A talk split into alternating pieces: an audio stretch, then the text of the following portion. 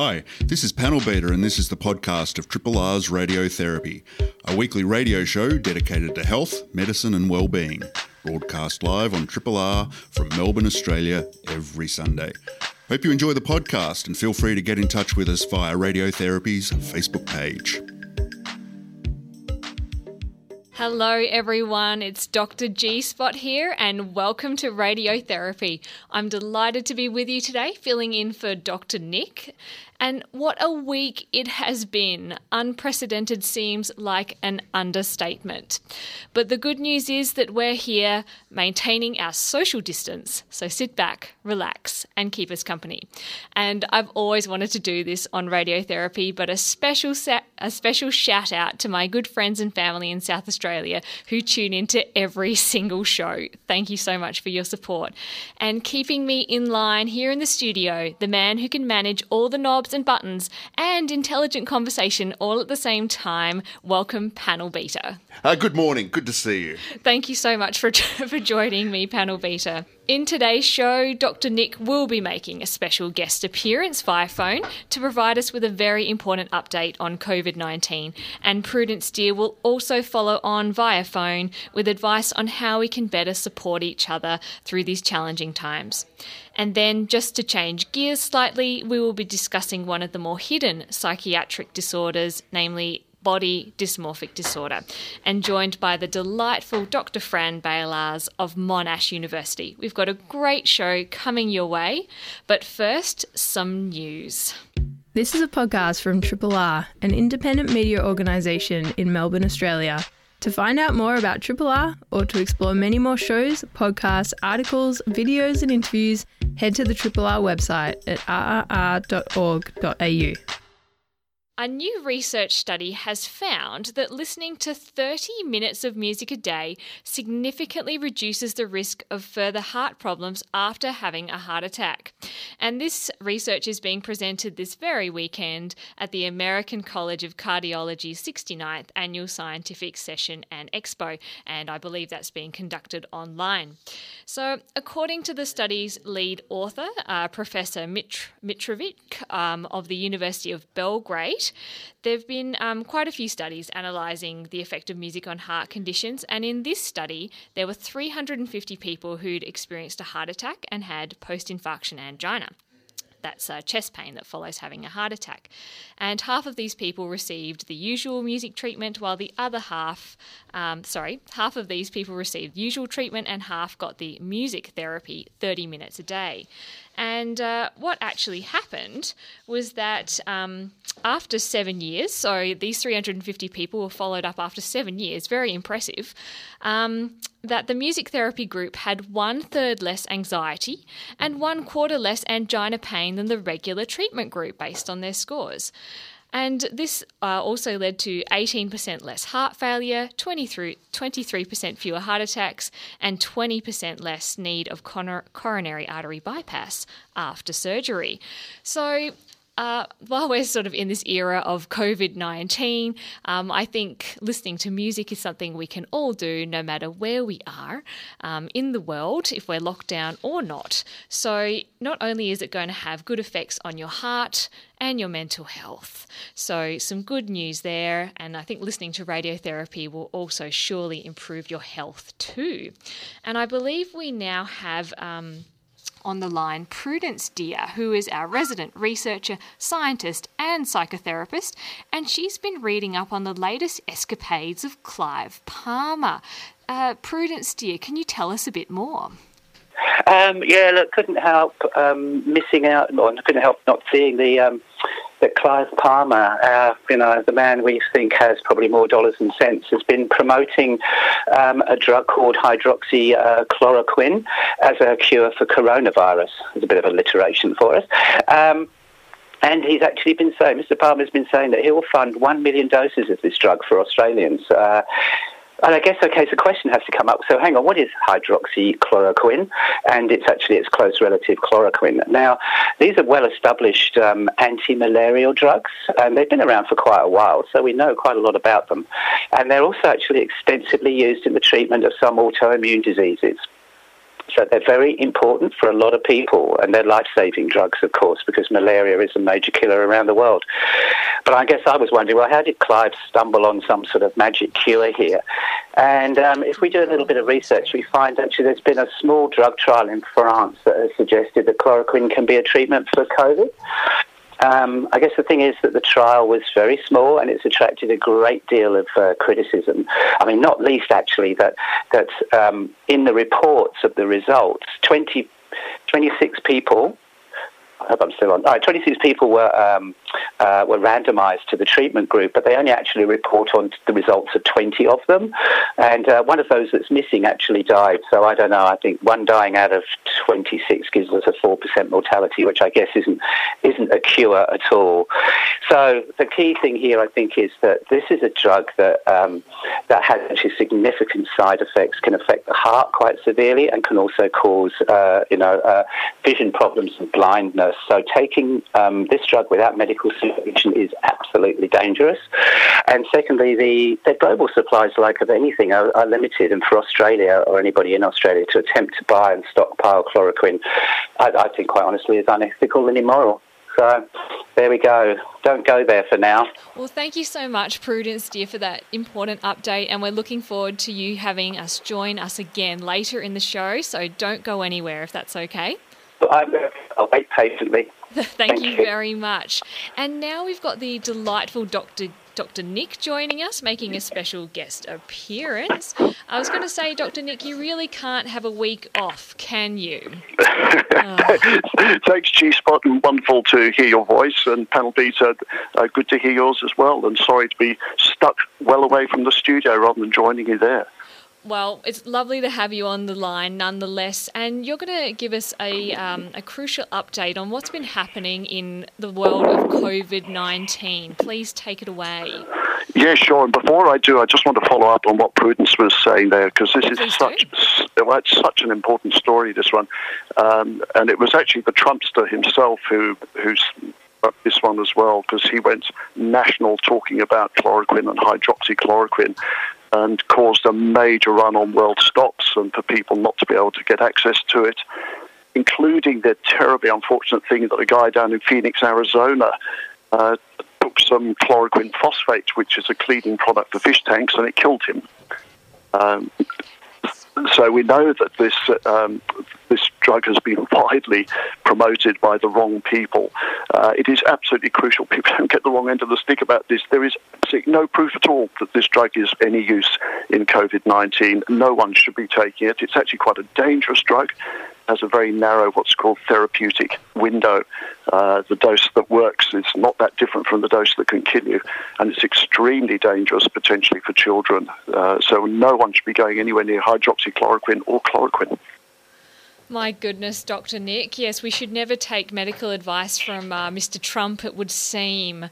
Um, and you're right, that was a, a, really big story this week. Can you tell us what's happening um, in the world context of COVID 19? Sure. Well, I've just come back from the UK, which is why I'm in quarantine. I'm on day five at the moment, uh, managing not to go completely insane. Bunkers my study with I've got screens and internets and phones and, and the dogs. Um, so they they're helping keep me sane. My wife is keeping away from me. so I'm in the upstairs. She's in the downstairs. We're lucky to have enough social distance uh, that she can stay safe from me. Um, it was it was interesting being in the UK because I arrived there when this was kind of developing at the time when I arrived. Uh, everybody was out at the restaurants, people were in pubs. Uh, there was no problem getting food. Toilet rolls, of course, were a little scarce. By the, by the time I left, the whole place was locked down, and schools had been shut, pubs had been shut. I for England to close the pubs, that really says something. My goodness, uh, everyone walking around stone cold sober they didn't know what to do with themselves. Extraordinarily, what they did was go out to the park. So the parks were absolutely jam packed. There was a complaint from uh, Wales that the uh, walking tracks up to the top of Snowdon uh, were too congested, that nobody could keep one and a half metres apart. Oh my goodness, that is so rare in Snowdon. My, it speaks to the unprecedented times we're in. And then coming back uh, was the most surreal experience because sitting in Manchester Airport, which was Um, everything pretty much was shut, but I was surrounded by passengers wearing full personal protective equipment. I've never seen anything like My it. People gosh. wearing, yes, people wearing the the caps and the goggles and masks and full gowns and booties and gloves and disinfecting every seat they went anywhere near and this sort of thing. And they they wore them. They wore the full PPE on the entire flight home. I was surrounded by people in. In PPE, I felt completely safe. I was, I was I a good. was, I was going to say, did you feel underdressed? Well, I, there was me and one other Aussie on the flight. True Aussie that he was, he was in his stubbies and his thongs. but I thought that was rather marvellous when half the other passengers were in PPE and the Aussie was there in his shorts and his t-shirt. And I hope you had thongs on as well. He certainly did. And so, of course, arrived back. And a couple of things that were interesting. I was handed a leaflet on the aeroplane about self isolation that was two weeks out of date. So it was dated the 3rd of March. I thought, oh, my wow, goodness. that's not great. Arrived at the airport, no temperature check, no one actually doing anything other than handing you a piece of paper to fill in to say how you felt. Um, which of course just relies on honesty. Um, and then we just marched through the whole quarantine procedure. And I jumped on the sky bus just as normal because back then, prior to midnight last night, um, if you were in self quarantine, you just took yourself home. So this slightly mad process that someone who was deemed at high risk, i.e. myself, um, was allowed to get on public transport and the sky bus, touch things, sneeze at people, do whatever I liked until I got home. This is really concerning, Dr. Nick. As you said, it is relying on people um, being aware of their own, I suppose, symptoms. And we know that a lot of people are walking around asymptomatic, even. And then there was sort of no checks or balances when you got back into Melbourne. That's certainly what it felt like, and of course that has changed as of midnight last night. And um, there's, there's been a lot of argument, of course, you'd be aware of this, about how hard does one go, how quickly, um, and the difference between the more authoritarian regimes in countries like Korea and China and Singapore and so on. Um, and they've they've really followed the mantra of go hard, go early. Uh, some other countries have, have been more gradual, and the United States, I think, is already paying the price, not going hard enough. Um, here in Australia, we've had a bit of a mixed bag. Um, my understanding is that the benefits of closing schools are relatively modest compared to the social distancing and closing of other public facilities. Um, but this is the sort of thing where no one knows exactly what the right thing to do is. And here in Australia, I think we haven't done it too too badly. Um, but um, obviously, we're just beginning to see the numbers rise, and it will be crucial over these next two weeks to see whether we have actually flattened the curve or not. Yes, absolutely. We're all going to be following that, Dr. Nick. And you did mention the USA there, and you've, you've talked about UK. Have you heard anything out of the USA? Well, the USA, of course, um, is now t- leading the world. Another dubious um, title that the USA has. Uh, as of today, um, there are 121,000 cases confirmed in the USA, so it's now 40,000 ahead of China, and um, it's it's probably just starting to take off in the USA. And the concern there is that they haven't closed things down rapidly enough, and um, I'm very fearful that we're going to see really appalling um, effects in the USA in these next two weeks. We, of course, we talk a lot about Europe and the westernized countries. My major, major concern is what happens in places like, as we're hearing already in India, uh, in the refugee camps in places like Bangladesh, where you've got over a million refugees with almost no access to the capacity to social distance, let alone any proper medical care. What's going to happen in some of the poor African countries? Uh, we're not getting data because no one's doing any real testing there. Um, so I fear we've got some much, much worse news yet to come. Uh, unfortunately, I agree, Dr. Nick, about uh, the poorer countries being even more hit than the US, UK, and, and here um, it is very concerning, as you said, and um, a lot of uh, confusing messages at the moment, which makes it hard for people to feel like they know what they have to do. And you're right about confusing messages. This is something I've found very perplexing. I mean, I'm not a complete internet klutz. Uh, I'm, not, an IT expert, but here I am. I'm self isolating. I'm required to. So I went online because I wanted to find out am I allowed to take the dogs to the park? Simple question.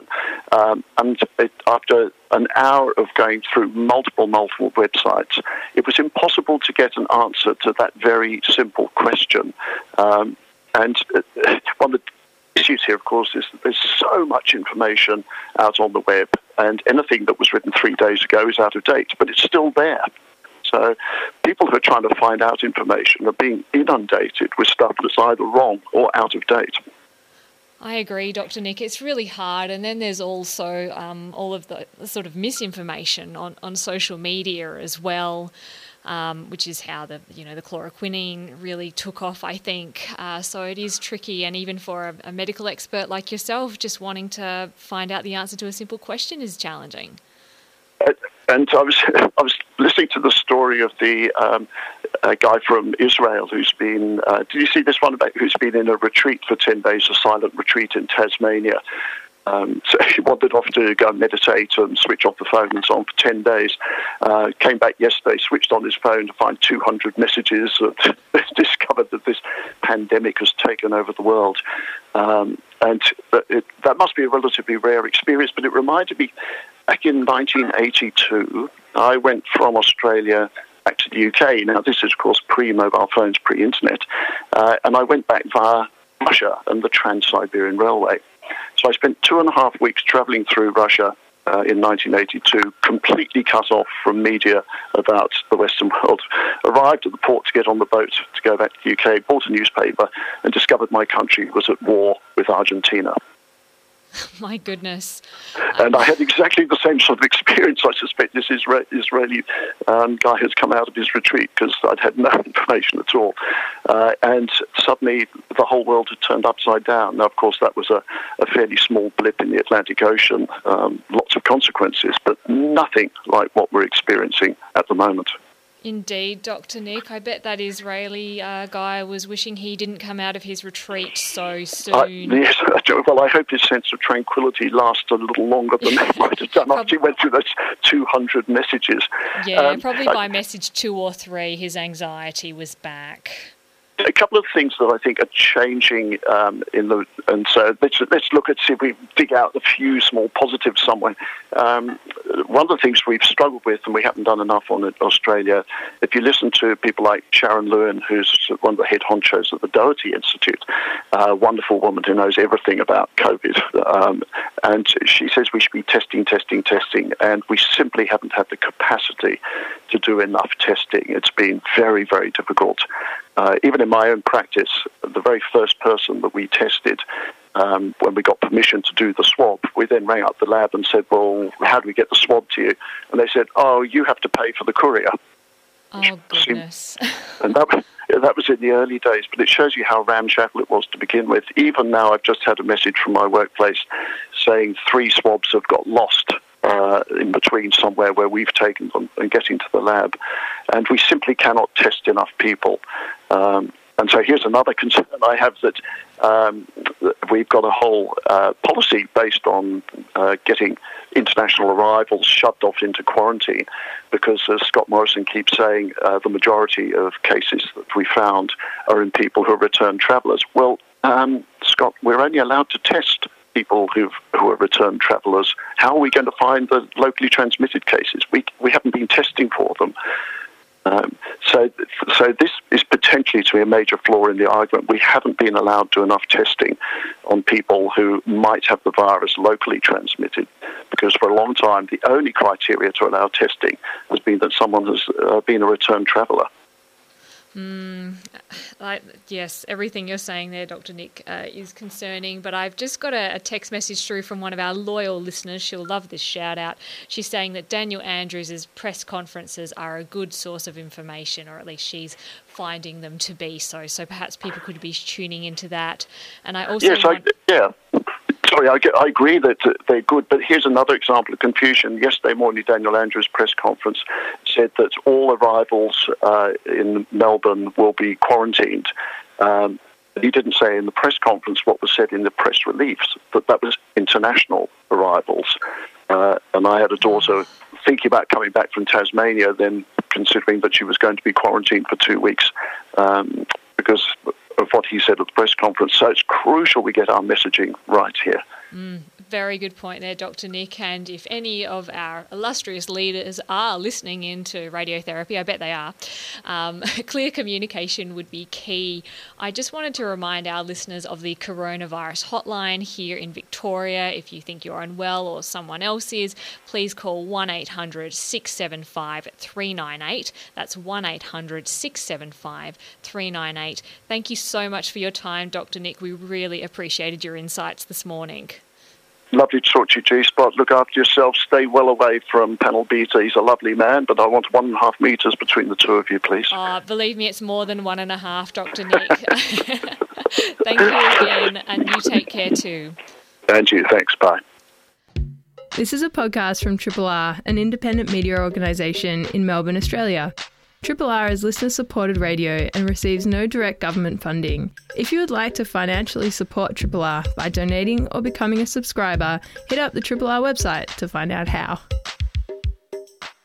Now we have Prudence Dear joining us on the phone yet again. Thank you so much for coming back, Prudence Dear. That's fine. I'm loving it. Great show. I'm glad you're enjoying it. And so, while we might learn a lot from this experience, what should we be doing here and now to help each other out to get through these tricky times? Yeah, that's a really good question, G Spot. And I mean, yes, we do want to end up a bit smarter, and perhaps we can actually. I think you know it's interesting, of course, that Dr. Nick was sort of talking about you know what uh, what his quarantine is uh, is like, and he sort of explained that he was kind of surrounded by screens and all sorts of things, and his dogs, and I think that is really really important. I mean, um, bearing in mind that his quarantine is what 14 days, but actually this is going to go on a lot longer for 14 days. It's so important, I think, for us to maintain our social connections and our sort of sense of purpose. Um, largely, if not always, like without going outside our homes. Um, and you know, social connections come in many forms, don't they? Some of us, uh, for some of us, that's revolved around our jobs and our work colleagues, and we're now separated from them either because we don't have a job anymore or we're working from home. So it can be quite isolating. Um, and maybe for many people, it's family visits, for example. And I also there was an article I think in the Age this morning just talking about grandparents and how grandparents cannot sort of really interact with their grandchildren anymore, and not just from a point of view of um, uh, of uh, you know childcare, but uh, you know just uh, sort of everyday kind of interactions. For other people, it's been sports. I've been talking to people, I mean, who would be at the sports clubs uh, every weekend, and uh, everything's shut down, um, and the special interest groups, for example. And and um, as Nick was saying, like, where can we walk the dog? And um, in some respects, you know, walking the dog's become a bit of a solitary exercise. Um, uh, we love them dearly, but they, I mean, they're great listeners, but they're not very good conversationists. So you know, we, we need to sort of make sure that we kind of keep those connections. And I'm, I'm a firm believer, really, in that we need to stay connected. We need to find positive sorts of inspirational things like great songs from Christina um, that give us that give us a sense of uh, you know things are not all doom and gloom. Um, there's an awful lot of social media, which is a very powerful medium for us, but um, you know there are so many depressing, if you like, um, and gloomy um, features and misinformation that we really need to be careful what we expose ourselves to. So I mean, the internet is important. I think uh, most of us have got the internet these days, but not all. So I'm best bearing that in mind when I talk talk about some of this stuff. What I'm seeing actually um, is this massive sort of growth of, of video conferencing. Um, what can you do with video conferencing? It used to be a business sort of thing where we'd have, we'd have business meetings, but now we're talking to our, our kids and our, uh, you know, our family and our parents and so on. Um, in sort of various sort of situations, and, and it's becoming quite common now to, to set up family get-togethers via video conference. You don't leave home, they don't leave home, but we can all have dinner together.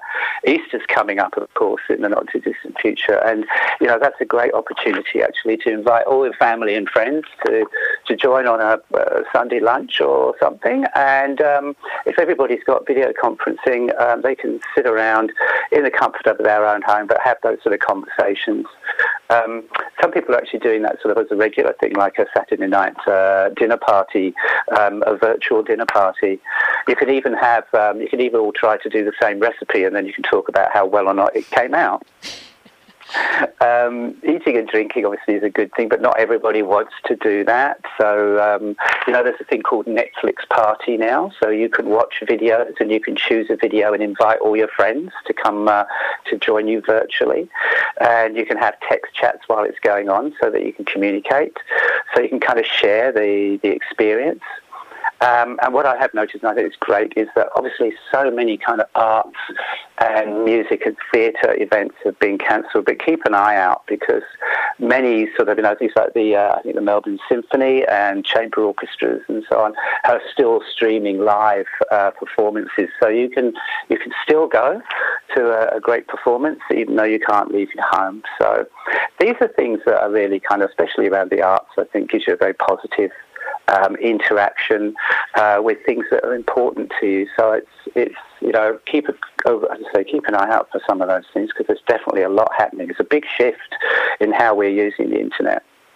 Um, I was just going to say, Prudence, dear, these are such great ideas that I hadn't even considered. Oh, um, I've been seeing quite a bit on Twitter of people having Friday night drinks. Um, yeah. Not that I'm recommending getting through this COVID 19 no. abusing substances by any stretch, but I think it's important well, socialization. And um, I've also seen some people doing book clubs um, via, yes. uh, via social media and online forums as well. Yeah, look, I think you could do anything. You could do crochet and knitting, you know. I mean, you could just sit down and, and do something, whatever it is that you like and is, is your, you know, is, is the thing that gives you some, you know, sense of purpose, some enjoyment, some relaxation, and a bit of escapism as well.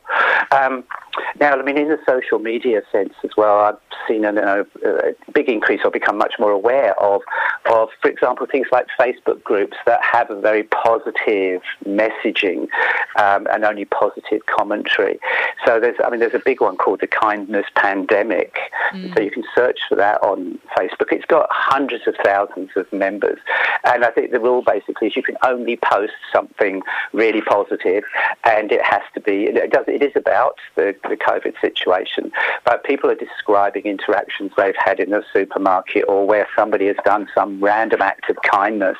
Um, and uh, they posted the details of it. So it's really giving us a, a, sense of seeing, you know, the good in humanity on a daily basis, um, rather than seeing all that sort of negativity. And it gives us ideas about things that we can do to be helpful, which includes just, you know, finding ways to check up on our neighbours, which is something that we've, you know, traditionally often done in times of, uh, of crisis.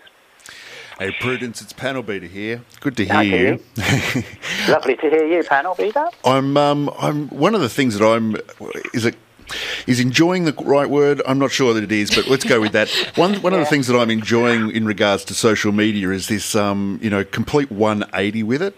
On radiotherapy over time, we've spoken about how it's um, potentially really detrimental to mental health, and here we yeah. are singing its praises. This great opportunity to uh, to engage and connect. You know, yeah. Um, oh, totally. Um, and and I, I, think that's really interesting. You know, there's a lot of conversations going around the place that things will never be the same, even when this is over, so to speak. Um, yeah. Things will never be. Maybe social media won't ever be the same. Um, oh. G Spot's got a great conversation coming up with uh, Francesca Beilharz uh, later on, and about body dysmorphia and social media yeah. and the connection with body image and understanding of oneself you know, has yeah. really been intertwined over a long time. I wonder if potentially social media can shift on this from a community point of view. Well, I'd like to think so. I mean, I'm really looking forward to that next segment as well. I think the idea, that's right, that, that so, so much like Instagram in particular, I suppose we'll blame that one, um, you know, is all about presenting, you know, your your best self, the best picture of yourself, and uh, and that there's sort of these sort of pseudo standards of of um, you know of presentation that, that you're expected to achieve. So look, yeah, I think um, you know the fact that that that, that we can can find really positive and you know much broader, healthier things to do with our social media has got to play out. I hope we are able to retain them once we get back to whatever the new normal, the new normal is. Um, so let's yeah, let's look to that. That. Uh... Um, that dopamine hit that we used to get by getting a like or a forward or something like yeah. that is is hopefully being replaced by a dopamine hit we get by seeing the face of uh, a loved one or somebody who we'd otherwise want to be seeing in person. Absolutely. You know, we're probably going to be able to, as you say, kind of sort of maintain some of these ways of connecting uh, and really using um, our social media and our internet in a very kind of positive way about human interaction and about, you know, and, and, and kind of really opening us up. We know that we can be talking to our relatives all around the world, but I mean, I guess how often do we do that? Perhaps you know this will encourage us in this situation how to one make those connections, and secondly to maintain them afterwards. And I think that's another important thing I just wanted to sort of get in before we kind of do run out of time. And that is, you know, we've spoken about connection, that's important. Positive sorts of um, experiences that are really important to our mental health. And I think one of the other great tools to use to to um, combat anxiety and depression is action. You know, one thing is to sit in your chair all day, but how do you take action? Um, and that's very difficult now. But I think you know there are again a, a plethora of groups, be they political groups, local charities, other sorts of support services working with various parts of the community. And there are plenty of kind of discussion groups and Facebook groups around those that allow you to to kind of feel that you're getting involved and that you have some, you know, you're doing something valuable. It might mean at some point, if you've still got any money left, um, you know, making donations to your favourite whether it's a, a, health charity, whether it's an animal welfare charity. Don't forget, you know, we're still, a lot of people are still recovering from the bushfires. You know, that's kind of, uh, rather unfortunately, just uh, that's kind of disappeared off the radar. But, you know, there's a lot of recovery work still going on. So, again, there's a great opportunity to get involved in things that give you a sense of contributing and supporting your fellow men and women I agree, Prudence, dear. Those pro social behaviours will give you a real boost to your own mental health in these tricky yeah. times. Absolutely. And don't forget, as I said, not all of us have the internet. So we could, I was thinking, I suppose we could go back to writing letters, but you've got to go down, if you've got some stamps, I suppose you can take a stroll down to the post box and post a letter. Um, the postal services are still working, but also, I mean, most people do have phones and texts. And so actually, you know, just actually using the old fashioned methods of phoning a relative up or phoning a friend up, touching base, seeing how they're going, having a bit of a chat you know, sharing the sharing the stocks of uh, you know how many sheets of toilet roll you've got left or whatever. You know, I'm sure there's some fun things that we can find to do using the most simple of kind of technologies and interactions. So agreed, Prudence dear. Perhaps we can even offer to a neighbour to post their letter for them or give them a toilet roll. That might be Absolutely. our pro-social activity. Yes, as simple as that. As simple as that, G-Spot. Thank you so much for those excellent tips, Prudence, dear. They're much appreciated, and we really um, thank you for joining us via phone today. It's been my pleasure. I'm going to listen to the rest of the show. This is a podcast from Triple R, an independent media organisation in Melbourne, Australia. Triple R is listener supported radio and receives no direct government funding. If you would like to financially support Triple R by donating or becoming a subscriber, hit up rrr.org.au to find out how and I'm very excited to bring to you our next guest, Dr. Francesca Beilharz, joining us via phone. Now, Fran completed her doctorate in clinical psychology at Swinburne University in 2019, and her thesis explored visual processing in body dysmorphic disorder and piloting a novel intervention program. She works as a psychologist at Mind Body Well, and she also has the unfortunate circumstance of working with me, Dr. G Spot, at the Monash Alfred Psychiatry Research Centre at Monash University. Welcome to the show, Fran. Hello, Dr. G Spot and Panel Beater. Thank you for that lovely introduction. Thank you so much for joining us. Now, a really hard hitting question first up, Fran. What's it like working with me? It actually, is. don't answer that. you could tell me that in private at our uh, HR session. Um, Fine. so, Fran, can you tell us first up just what is body dysmorphic disorder? Sure. So, body dysmorphic disorder, or BDD, is a psychiatric disorder characterized by a preoccupation with perceived flaws or defects in one's physical appearance. So, these perceived flaws typically focus on specific facial or body features not really weight or shape as a whole. Um, and these concerns aren't really um, typically observable or appear obvious to other people. So someone with BDD might be preoccupied with their nose, facial skin, genitals, muscularity, etc. And in response to these appearance concerns, um, often engage in obsessive or compulsive behaviours in an attempt to try and change or fix or hide or camouflage these appearance concerns. And kind of at the extreme end, that can get into, I guess, quite intense sort of cosmetic surgery. Mm. And why do you think it is, Fran, that, say, compared to eating disorders, why don't we know as much about BDD? Yeah, I think that's a really interesting question. I was actually double checking the prevalence rates, um, and BDD is about 1.9% of the general population, which is wow. significantly higher than a lot of, um, I guess, the more common body image disorders that we hear about, such as anorexia nervosa. Um, so I think, you know, part of the difference relates to how this can be represented in the media, and just relatively little is known about it. Um, and I think, you know, a really big portion of this comes down to the stigma around BDD. You know, I think we're making quite significant changes in stigma around mental health in general, but for BDD, this still feels quite um, strong and disruptive. So there's lots of misconceptions that BDD is just vanity or narcissism or kind of a lifestyle change that people are choosing. Um, but that's not the case at all, and it is a really serious psychiatric disorder. I was going to ask, of, Fran, sorry to interrupt. I, I was thinking, um, I wonder if people are thinking BDD is just that kind of more normative, like body dissatisfaction, like I'm like, ah, I don't like my nose.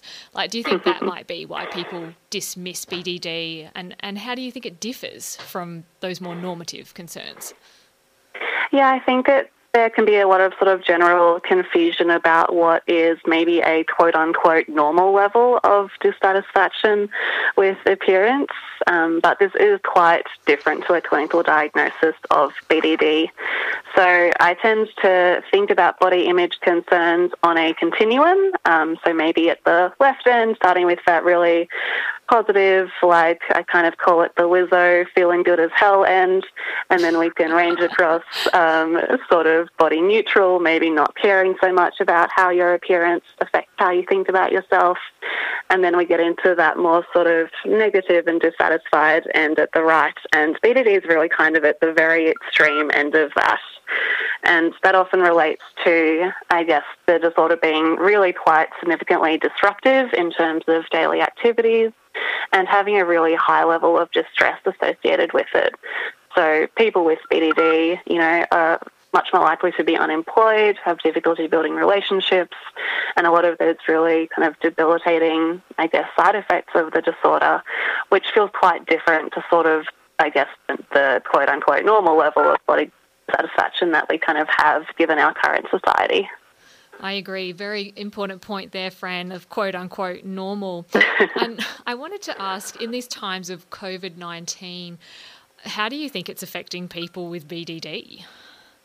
Yeah, I've been thinking about that a lot lately in terms of kind of eating disorders and body image in more general, but more specifically for people with BDD, I am quite concerned about sort of this shift to online systems, um, in particular using webcams and video conferencing as kind of the main way to communicate um, for work, for example. So I guess in people with BDD, we might see these two different patterns. So some people might be more kind of avoidant of their appearance and I guess take really extreme measures to avoid looking at any sort of reflection or image of themselves. Whereas other people can be more kind of on the checking side of things and so might you know, really repeatedly check their appearance by spending hours in front of the mirror, taking hundreds of selfies, or perhaps getting quite distracted and distressed when they have to view themselves on this sort of webcam. So I think this could be a really strange time for people in general, obviously, but more specifically with people who are experiencing these really intense appearance concerns. Mm, and like considering this is such a, I suppose, a hidden disorder, Fran, what made you decide to research it in the first place? Yeah, I guess I'd always kind of been interested in, I guess, how people present themselves. and that um, kind of was strengthened when one of my friends developed an eating disorder, and I just really wanted to be able to help.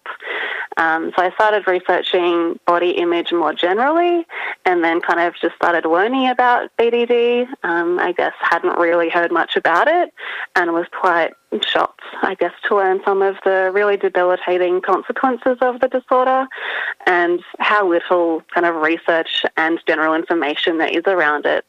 I kind of fell into it that way. And also in terms of clinical work, I really liked that, you know, this field of body image also involves quite a strong um, part of the work, including looking at, I guess, the intersections between feminism, fat phobia, racism, discrimination based on gender, age, and sexuality, and really using that clinically to help pull apart some of these ideas of, like, why is how we look so important in the society that we live in. And you've been making some extra, excellent contributions to the field, Fran, and I knew it would come out of an altruistic place that you ended up there. Um, can you tell us a bit about what you found might be helpful for people with BDD? Yeah, so I guess there is kind of fairly limited research generally in terms of treatment options. Um, so our research was really focused mostly on looking at the perceptual side of things. So you know, given the research that exists, there is quite a strong evidence base showing that there are differences in how people with BDD perceive themselves, um, particularly compared to how other people might see them. So there's that real disconnect between the kind of subjective and objective view of oneself.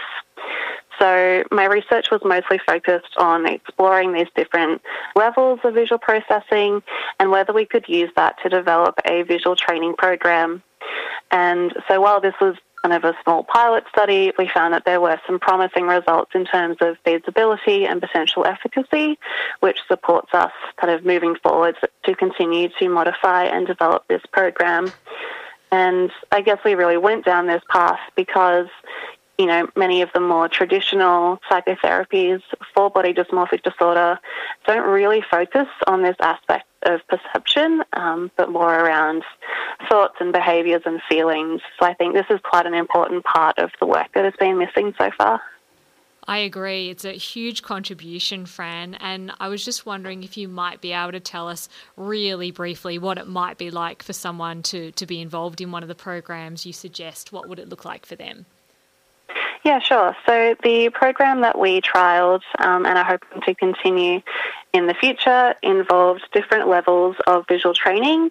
So there were some sort of brain training games, um, you know, I guess like that more kind of typical cognitive remediation, where you train people to look at things in a bit of a different way and to be using those different parts of their visual brain. And so we looked at kind of more basic visual processing as well as uh, processing and responding to different faces. And then the final level was more around mirror perception, so really targeting and retraining people in ways of how to look at themselves in a way that is not so critical or hostile. This sounds so necessary in the time of COVID 19, Fran, where we're possibly going to be looking in mirrors and taking more selfies, as you said before. Where should people go if they feel like they're experiencing these issues and need more support or would like more support? Yeah, totally. Thank you. I will just give a bit of a plug to my place of work. Um, so, clinically, I work as a psychologist at Mind Body Well, which is private practice in Melbourne, and we mostly see people with concerns around body image, eating, including eating disorders and body dysmorphic disorder. And just to say that we are offering online services at the moment, so help really is available, and I would really encourage people to reach out if they are struggling within, you know, this really strange and uncertain time. Um, in terms of my work with you as well, Dr. G Spot, I guess just to I was say hoping for that, a plug. Thank you. of course. Um, so we are in the process of developing a body image chatbot, which again seems very timely given COVID 19, um, so that we can really try and provide that in the moment support for people with these body image concerns.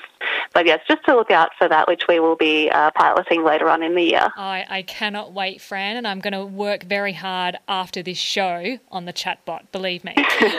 Thank you so much for joining us, Fran. It's been a delight and all the very best for your clinical and research work. Thank you, and thank you so much for having me. No issues. And I just wanted to add there uh, there's also the Butterfly Helpline if people are concerned about body image eating disorder or body dysmorphic disorder uh, issues, and that number is 1 800 33 4673. That's 1 800 33 4673. Well, it's nearly time to wrap up here, and just in time to say thank you to the delightful panel beater um, for keeping this whole show on the road. I'm very, very grateful to him. I've been Dr. G Spot. Uh, thank you so much for listening. And remember, you can check us out on Facebook, Instagram, and Twitter. We're all over social media. And you can also listen anytime with the Triple R radio on demand.